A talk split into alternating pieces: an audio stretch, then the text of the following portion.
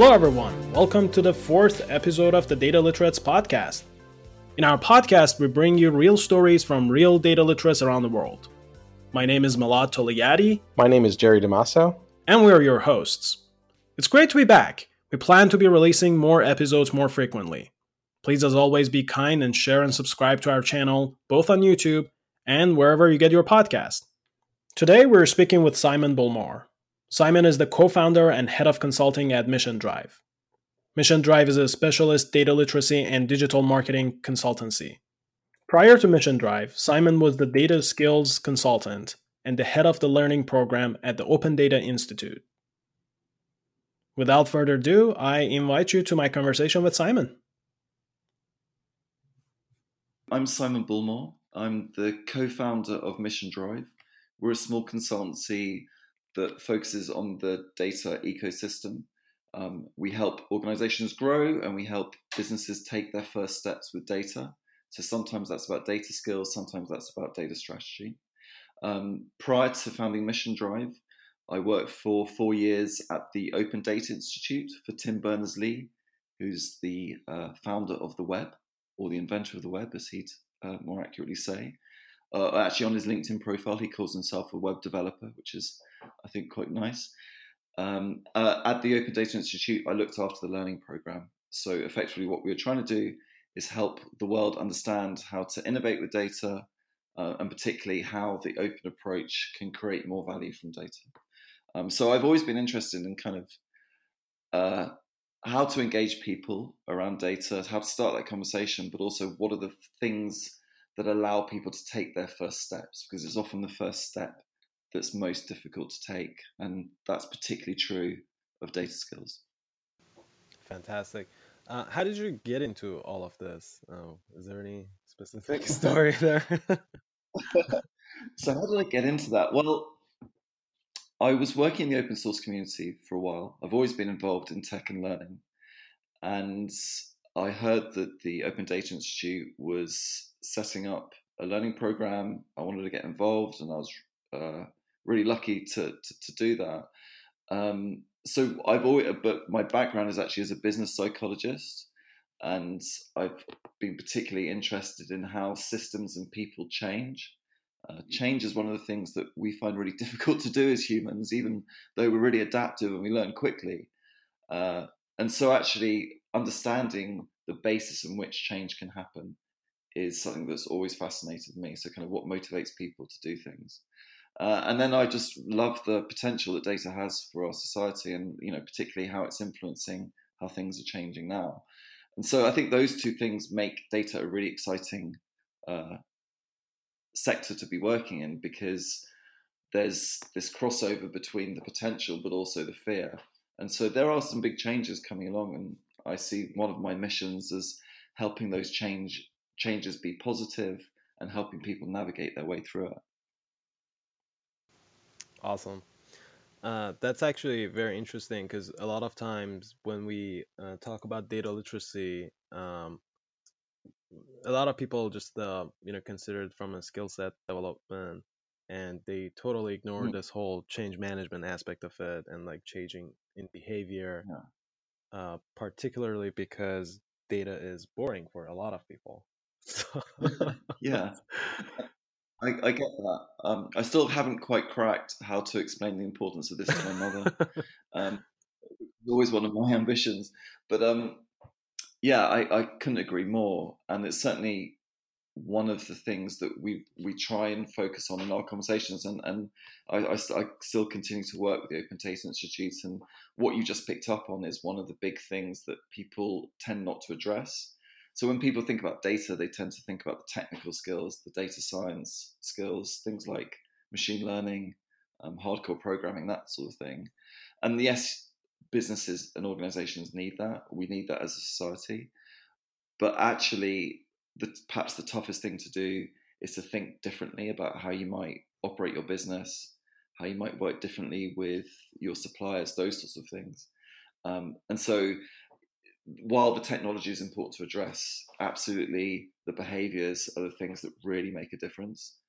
Um, that's one of the reasons why we looked at things like gamification as a way of addressing. Yeah. So, um, what, what is the solution? Is it is it gamification? Is it games? Uh, what do we do that people, um, you know, get more and more motivated about the value of the data? And I think it's uh, very interesting because I don't think like uh, we need to explain the value of the data and create awareness anymore because it's kind of like the obvious, uh, you know, that okay, data is important and you have to make uh, data-driven decisions. Yeah. I mean, maybe two, three years ago, yeah. uh, we had to do that first. You know, each uh, you know company meeting or each client meeting, and to say, oh, data is important. Netflix is using it, Google is using it, and you should also use data heavily to be better. But I think yeah. Uh, right now everybody knows that. Yeah, I, I mean, I, I, I, partially, I, I agree with what you're saying. The only thing I perhaps I'd add to that is that I, I still think that argument needs to be won, in that people see the difference and the disruption that data um, is creating. So they look at Netflix, they look at Uber, which are effectively businesses built on data infrastructure but there's still a bit of people putting their head in the sand, I think, and saying, you know, that disruption is not going to affect me. So, so yes, I, I, I, would suggest that most business leaders, most managers, and most people working um, see that data is the thing that is going to change or, or, has already changed uh, their work. Uh, but whether everybody has sort of shifted from that knowledge to actually taking action is something that I still have have some concerns about. Um, and I think people, you know, people put forward the classic range of reasons, you know, oh, it won't happen to us, or someone else is going to deal with that, or I don't know what to do. So, so, so those sorts of fear-led type responses, I think, are still really out. Yeah, and by the way, uh, on the show and generally when me and Jerry we talk, uh, we, we, believe in this concept of uh, intellectual disagreement. So we disagree with each other a lot of times. So I would definitely appreciate it if we do that here too. So that, that's totally cool. yeah, yeah, yeah, totally. Um, it, uh, so I, I, I, I, I don't disagree that people know that data is shifting things, um, but I still see, and we still see a lot of people perhaps not taking that knowledge into action. Um, and so that's one of the things that we try and do as a business um, is to help particularly business leaders take those first steps. Um, so sometimes it's a bit of coaching, and so, sometimes it is some some skills, but there's and sometimes it's a game, which is why sort of gamification I think is interesting because it, it, helps open up that discussion perhaps a bit more easily. Right. So let's talk about that. Um, in your experience um, with Datopolis or basically gamification, um, how do you think people react to it, or like from an outcome perspective? Um, do you think? I mean, because there are a lot of arguments about around gamification, uh, whether it's uh, gonna be successful even in theory or not. And uh, I mean, it's not a new concept; it's really old, and we have seen a lot of uh, implementations of it here and there. Yeah. Uh, but like in the world of data, um, what do you think about um, using using gamification in games? Yeah, well, I would suggest there's a difference between gamification of the learning process and playing games. Um, so, you know, gamification is things, I know it's not just this, but things like, you know, giving people a badge and a little reward, um, little quizzes just to keep them moving along a journey. Um, Datopolis is literally a game that you play.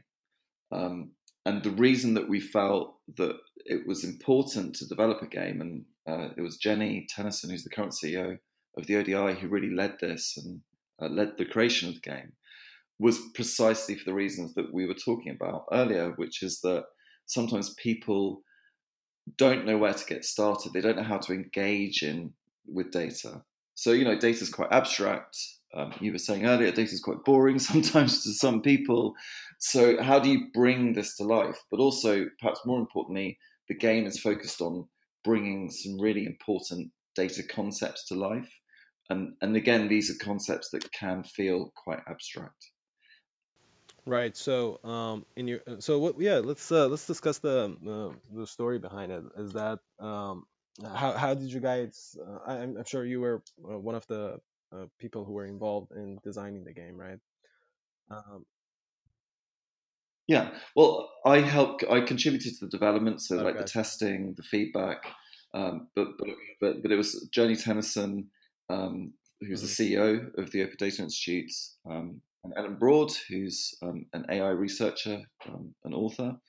Um, they were big gamers, and they were trying to just solve that problem. You know, how do you bring people in and show that data's fun, that data can contribute interesting things, that actually some of the concepts when you get to experience them, they perhaps they do need a bit of a shift in your mindset, but actually most people can grasp them. Um, and when I talk about sort of abstract concepts, one of the concepts that we were particularly interested in was this idea that you can, by working with data more openly, you can create more value and you can win while still collaborating with other people. So it's kind of like it's not a zero sum game, and that's really one of the key dynamics of Datopolis. Is that, uh, and the one that we were really keen to explore was this idea of trying to win at something while creating value for broader society and the economy. Um, and so in Datopolis, players have to try and build, and by building more things, they get to win the game. But as a group, the players have to collaborate to maintain the health of the fictional town that Datopolis is set in called Sheridan.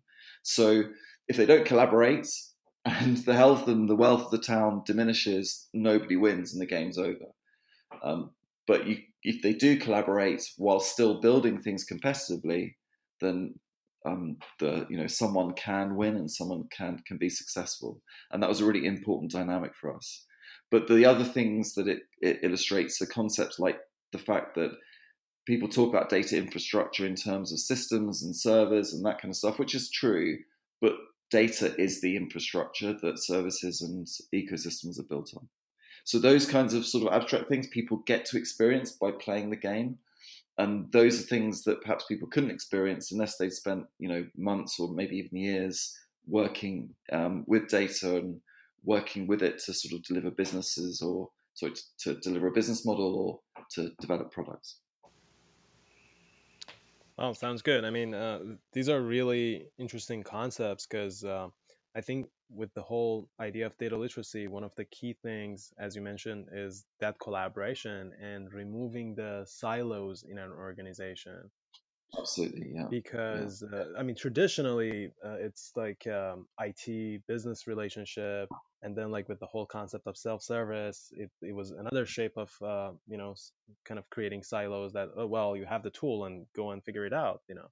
But well, yeah. I mean, I have to you know, collaborate with a whole bunch of people from different areas, from data architects to um, you know my business user, and if I'm an analyst, I need to you know talk to my um, executives, and you know, it's it's a it's definitely a, a team effort yeah. and collaborative. Yeah, yeah, absolutely. I can agree more, and that's one of the reasons why I dislike this notion of data as the new oil, because you know, oil's a finite resource, but data's data becomes more valuable the more people use it. Um, so it's not a resource that diminishes; it's a resource that increases in value. And collaboration is key in that. And that, going back to what we were talking about earlier about um, mindset, that collaborative mindset is absolutely crucial. And how you facilitate collaboration is often by making data more open or more shareable. But you know that's why often the mindset needs to come before the technology that allows things to happen. And that's one of the things that people experience when they play Datopolis is they can collaborate, but they can still build stuff for themselves. If you see what I mean. Um, so that's one of the things that's really cool about it. Very interesting. Well, I, I told you that I ordered the game. Uh, I think I'll have it early, well, in th- three or four days. So I'm very excited to open the box and see what's inside. yeah, yeah. Well, well, we use it for um, so at the data literacy conference that I'm attending next mm-hmm. week. Um, we'll be explaining to people some of the concepts that we've been talking about today. So, kind of how the game came about and why we think it's important in terms of addressing this mindset and cultural shift that's really important with data. Um, but also be playing it with people and then getting their feedback and getting their thoughts. And so that's, that's great. Perhaps, yeah, I think that's probably the most valuable thing about the game is that it allows people to kind of explore behaviors and explore new things and then it's quite fun. So there's lots of laughter. The game requires negotiations. So there's lots of sort of discussion as well. But it's the discussion afterwards that's you know really really interesting. So kind of oh wow when this happened, and you know why was that and oh i did this and you said this and those sorts of things and and so those discussions form the then tend to naturally progress onto okay well what does this mean for me what does this mean for my business what does this mean for my sector and so it that safe experience and that safe environment where we're playing so everyone knows we're playing but then that allows people to be a bit more free in their discussion. I think that's probably one of the most powerful things about it, actually. That's actually another good point that you brought up because I think uh, another barrier for people uh, normally in the world of data literacy we consider is um, insecurities that pe- people yeah, don't totally. feel safe yeah. uh, working with the data and of course if there's a game that they can just you know express their uh, thoughts and experiment without uh, losing any yeah. Uh, actual um, you know monetary value so that would be great so i think yeah this is yeah there is so because going because sorry let me start again because people understand that data is changing their world there is really that massive imposter syndrome out there so people particularly leaders feel they should know more about this and very often we find, I don't know if you find this, that sometimes leaders can't even give you like a good definition of what data actually is and how it's being used in their organization. So those fundamental things uh, create real barriers because people feel they should know this stuff. So that's one of the reasons why they push it away. So so again, that's why game is such a good way of opening up that conversation. And very often I find myself before I facilitate a game just going over those basic concepts just to kind of address, perhaps some of that those misgivings.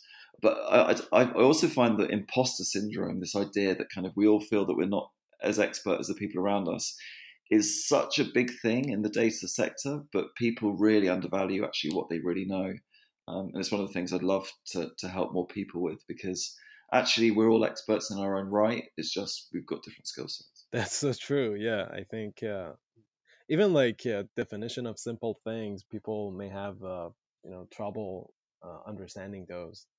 And uh, again, it, it goes back to the insecurities that they may sit in a you know uh, meeting and they're just nodding and you know saying, "Oh yeah, yeah, yeah I I get that, of course," but they have yeah. no idea what's going on, and that yeah. kind of builds up.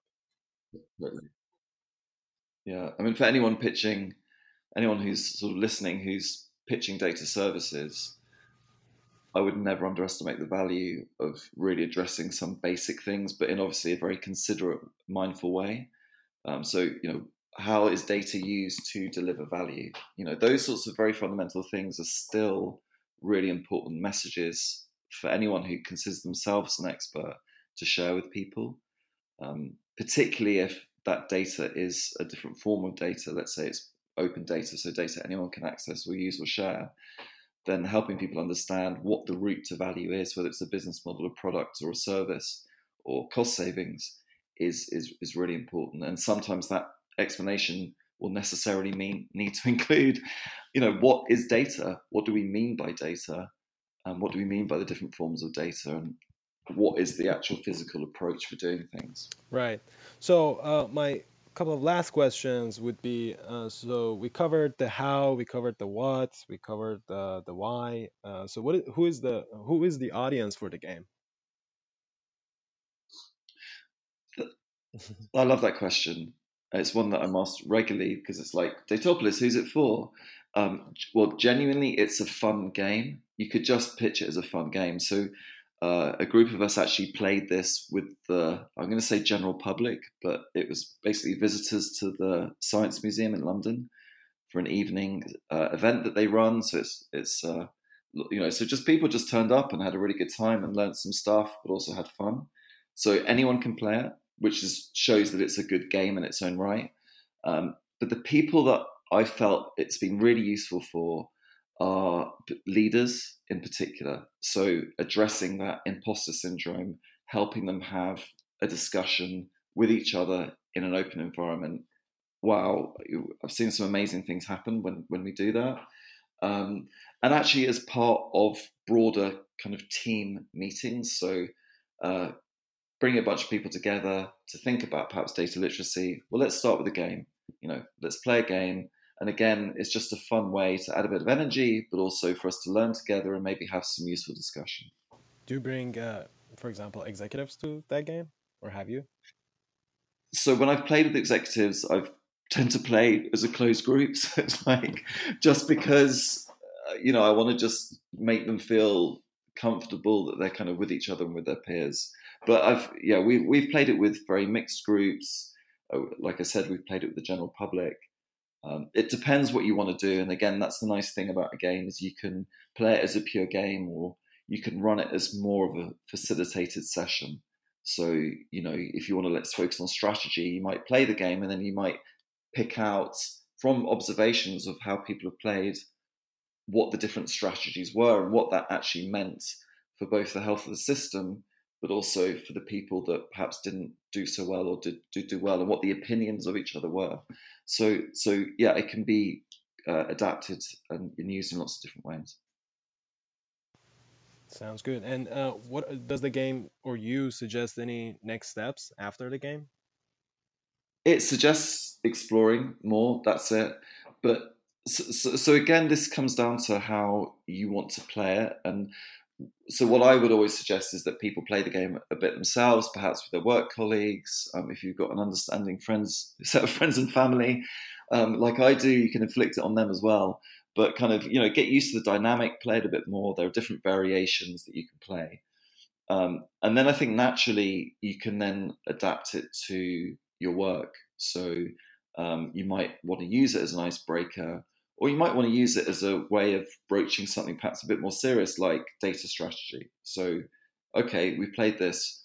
What does this mean for our data strategy? You know, how do, how should we go about doing things?